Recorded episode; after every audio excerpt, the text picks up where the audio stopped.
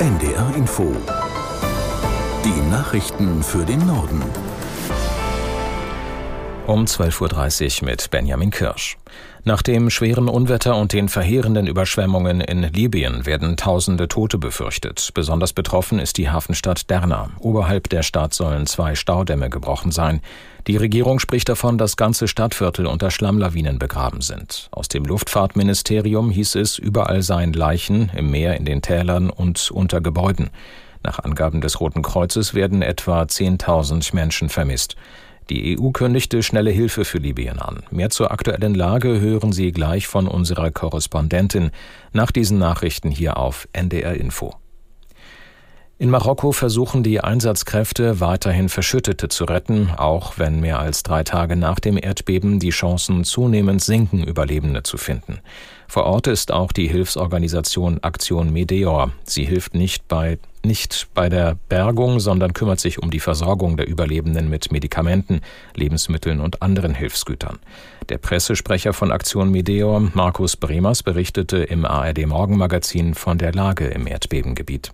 Also in den nächsten Tagen wird man sicherlich hier noch mit äh, Bergung, mit Räumung beschäftigt sein. Wir waren gestern in vier Orten. Für die Menschen steht jetzt im Vordergrund, dass sie ihr Überleben sichern. Uns wurde gesagt, dass es schlicht Glück ist, dass es im September jetzt so warm ist. Letztes Jahr um diese Zeit hat es hier geregnet und geschneit. Und das heißt, die Menschen brauchen Schutz, die Menschen brauchen Nahrung, Wasser und das alles müssen sie jetzt organisieren. Der Pressesprecher von Aktion Meteor Markus Bremers. Bundesfamilienministerin Paus hat ein Projekt auf den Weg gebracht, das jungen Menschen bei psychischen Problemen helfen soll. Dafür gehen ausgebildete Krisenhelfer an 100 Schulen in ganz Deutschland. Aus Berlin Lisa Bertram. Viele der Coaches hat Ministerin Paus bei der Auftaktveranstaltung in einer Berliner Schule am Vormittag begrüßt. Es sind junge Frauen und Männer, die Psychologie, Erziehungswissenschaften oder soziale Arbeit studiert und eine Fortbildung zum Thema mentale Gesundheit bekommen haben. Sie werden jetzt in allen Bundesländern ab der fünften Klasse im Einsatz sein, vom Gymnasium bis zum Berufskolleg. Die Schulleiterin einer Berliner Modellschule bezeichnet die Coaches als großes Glück für die Schülerinnen und Schüler, aber auch für die Lehrkräfte, denn die könnten sich so stärker auf ihren Unterricht Unterricht fokussieren. Klar ist aber auch, allein die Berliner Schule hätte am liebsten zehn Coaches statt einer. Familienministerin Paus betont, dass es sich bei den 100 Schulen, die mitmachen, um einen ersten Test handelt. Das Projekt wird auch wissenschaftlich begleitet von der Uni Leipzig. Nordkoreas Machthaber Kim Jong-un ist zu einem Besuch in Russland eingetroffen. Das bestätigte der Kreml. Kim überquerte die Grenze mit einem gepanzerten Zug. Geplant ist ein Treffen mit dem russischen Präsidenten Putin. Aus Köln Stefan Lag. Im fernöstlichen Wladiwostok findet derzeit ein Wirtschaftsforum statt, an dem Russlands Präsident Putin teilnimmt.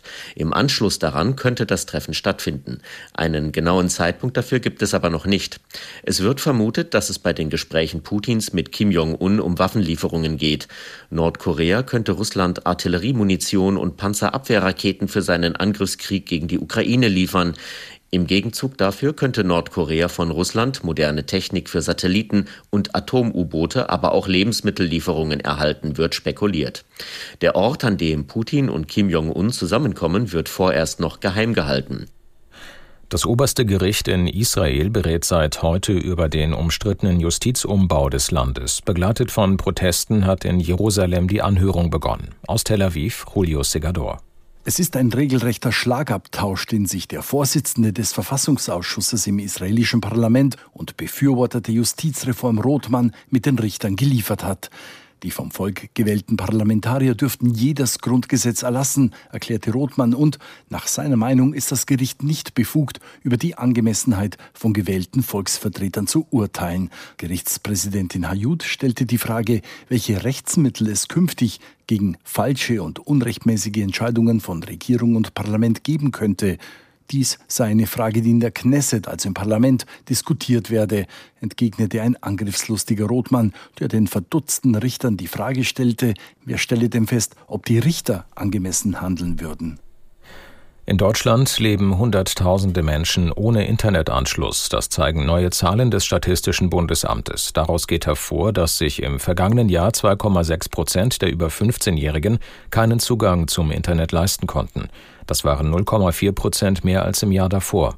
Im Vergleich zu den anderen EU-Staaten liegt Deutschland damit im Mittelfeld.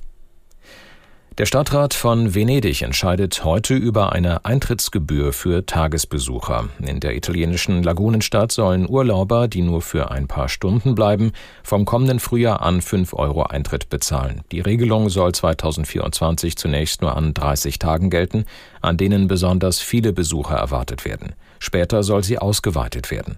Das Kerngebiet von Venedig hat nur etwa 50.000 ständige Einwohner. Derzeit sind an manchen Tagen doppelt so viele Touristen zu Gast.